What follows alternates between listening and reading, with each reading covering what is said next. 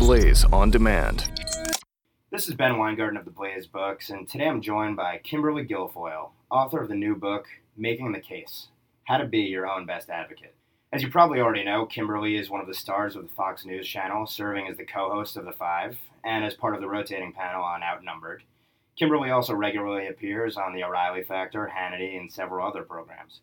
Prior to her career in broadcast television, Ms. Guilfoyle served as an assistant district attorney at the San Francisco and Los Angeles district attorney's offices, hence the title Making the Case. Mm-hmm. Kimberly, thanks for joining us. It's a pleasure to be with you, and I'm, I'm really excited about doing this interview and reaching a lot of people. Kimberly, what motivated you to write this book at this time? Well, I certainly was motivated by trying to give back and pay it forward. I feel like I've had the blessings of having amazing parents in my life that really believed in me, that fostered my own self esteem, my educational development, self confidence to be able to strive forward to pursue my passions and my interests. And certainly after my parents passed, I wanted to do something that would honor their legacy. And also, they raised me to say that, look, this life is not about you, it's about other people. With that in mind, writing a book that is impactful that is very revealing and has a lot of vulnerability in it, showing the different paths that I've taken in my life, the triumphs, the trials, the you know, the tribulations, all packaged in one thing so that hopefully there's something in there for everybody that they can draw on or be inspired on to know that they're not the only one going through some of the things in their life that they're experiencing, whether it's trying to start out and find a career that you're passionate about, having the courage to change careers. And I do in the second half of the book a lot about personal relationships and at home, about avoiding family drama, about honoring the friendships that you have surrounding yourself with people that are positive. Um, our chairman here is fond of saying that negative people make positive people sick. So I tell people examine your life. Who are you surrounding yourself with? Are these people that are helping bring out the best in you? And also, similarly, if you are, I believe, like kind of an algebraic equation, which you do to one side of the equation, you must do to the other. You must have balance between professional and your personal life. If you're doing well at work and you're feeling good about what you're doing, it's going to have an impact at home with your family, with your loved ones, to have a more fulfilling experience. And similarly, if you're not happy at home, it can impact the quality of what you're producing every day and your interaction with your coworkers. So you have to deal with the whole self in terms of that. So that's why the book is split in that in those two ways to be able to kind of address the, the whole person, the individual versus just part you used the phrase uh, just a minute ago, pay it forward. Mm-hmm. One of the things that I think is interesting and insightful and might be missed at first glance when you look at your book is your book is about personal advocacy to advance in your career, in your personal life. Yeah. But in advocating for yourself, you're also serving others. And if you're not serving others, you won't be successful. And the generosity that you provide for others won't come back around unless you do that. So, speak a little bit to the idea of this virtuous circle. It really kind of is like the circle of life, right? And of human experience, and that we're all interwoven in this fabric. So when I'm able to be here and do my job and do it well, and be very well prepared, cover all the news, every day is different, I'm able to reach millions of people who are relying on me for a quality news program to be able to get a discussion of all the issues and ideas. So it's something that is not happening in a static environment.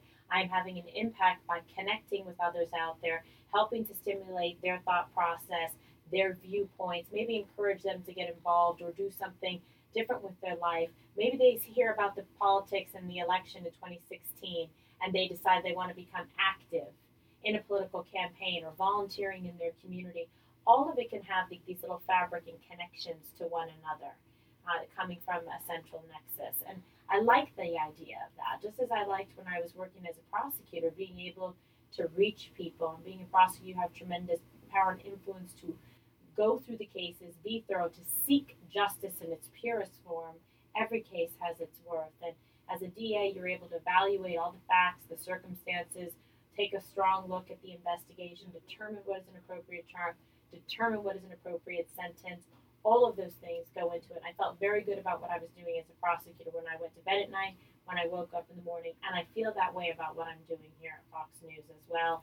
And and with this book, so the book is an extension of me and of my life, the legacy of my parents, and of how to be your own best advocate, how to be able to make the case, how am I able to make the case for myself, and now being able to translate that into a teachable moment for other people to be able to make the case for themselves and then pay that forward. So it's really um, has this kind of cyclical connection where one person can do it and then you reach out and you help and you show others. And I think that's really important. That was a perfect sort of leading statement into my next question, which was going to be one of the constant voices that you hear in the book is your father's voice. And you talk a little bit about his military background and, and work ethic. How did that influence you in your career, starting from when you worked in a deli through today mm-hmm. at Fox News? Yeah, my dad was always so passionate about me having this tremendous amount of purpose and self confidence and working hard. He believed that great things were capable, possible through hard work. And when I was little, when he'd say to me about making the case, say, Kimberly, go to your room, put together your best facts, arguments, etc. Come back to me and make your case. Never be afraid of the no. The worst thing that can happen is I'm going to tell you no. Maybe you're going to be better prepared next time. Maybe you're going to come up with some more creative or compelling arguments. And it was important because here was a man that was an an immigrant, had come out from Ireland, and his wife had to die. My mom was only 37 at the time, and I was 11. And he had a very strong sense of responsibility to carry forward the lessons that my mother had been teaching and working with my brother and I. So I saw this in the way my father lived his life and the amount of hard work that he did, the number of like jobs and working overtime, anything he could to be able to provide for my brother and I. So I had the best coach, you know, in my father. And I actually still hear his voice and think about it when he's coaching me forward now with the lessons and the way, the life example that he showed me and the everyday way that he handled himself and his relationships were uh, with other people, about being incredibly present. So that when he was with you, you felt like you were the most important person in the world and that he was really listening to you, that he actually heard you. And that has become just a very valuable lesson for me that I've been able to follow in my own life, whether it's in parenting my little boy Ronan, whether it's connecting with you know viewers or listeners, whatever I'm doing in my life, I really try and be involved and engaged and present. People can feel it. And that's why I think the five works. I think it works with my analysis, my commentary on television. People feel they're getting a piece of me and that I'm giving all of myself to them, which I am. I'm not uh, a mail it in kind of gal. It, it also works pretty well for Bill Clinton, although he wasn't genuine like you are about it. yeah.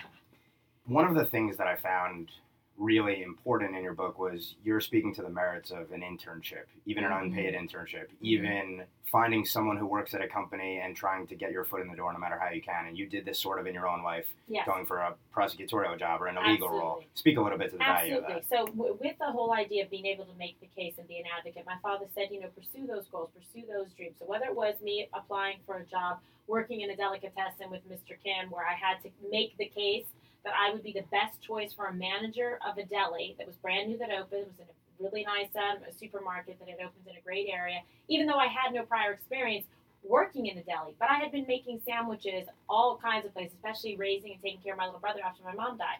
So then I went in there and I put forward this whole thing. My dad loved it. I went and he goes, do your research, do your homework, go to the other delis. So I wrote down all the prices. I lowered my prices by five cents, by a nickel, which at the time seemed to be good. So that hey, come to me, our sandwiches taste better and they're more affordable, right? Mhm. So that's the type type of thing. And then when I went to go apply for the DA's office, same thing. How could I distinguish myself? There was an internship program that was the narcotics prosecution. But then that program became full, but I was able to connect and penetrate and make a connection with one of the men that was top DA in the office, Michael Hartman, who went on to be a, a UN war crimes pro, uh, prosecutor. And I just went everywhere with him. I mean, he knew how passionate I was about being a prosecutor. So I didn't give up. Like, oh, this program's full. Let me try another way. You've got to be able to pivot. You've got to be able to try.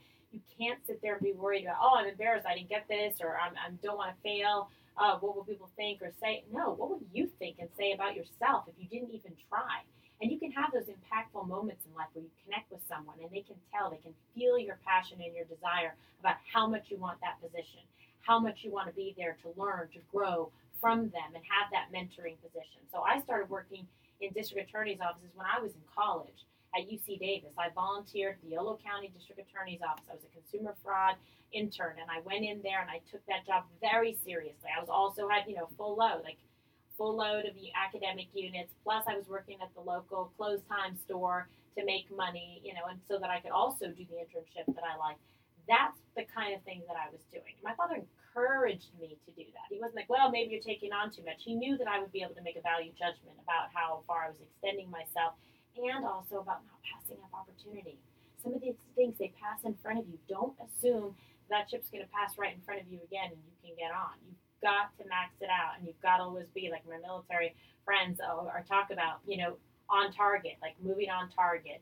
I always think about moving, getting to the X, like what it is that I want to achieve, and get and what are the steps specifically that I need to take to be able to make that happen. It's that type of thing that I think about every day, and I also advise other people about. I was actually uh, talking with Brad Thor about your book, Oh, and, and, and, and he was saying that the military guys all love you and that you're such a great advocate for them. What do you think are the two or three sort of lessons that the average person can take from someone in the military and apply to their own lives and careers? I think it's a strategic planning, number one, where they literally go about, they don't just run into something and run in and just hope it's going to work out. They actually do a tremendous amount of preparation.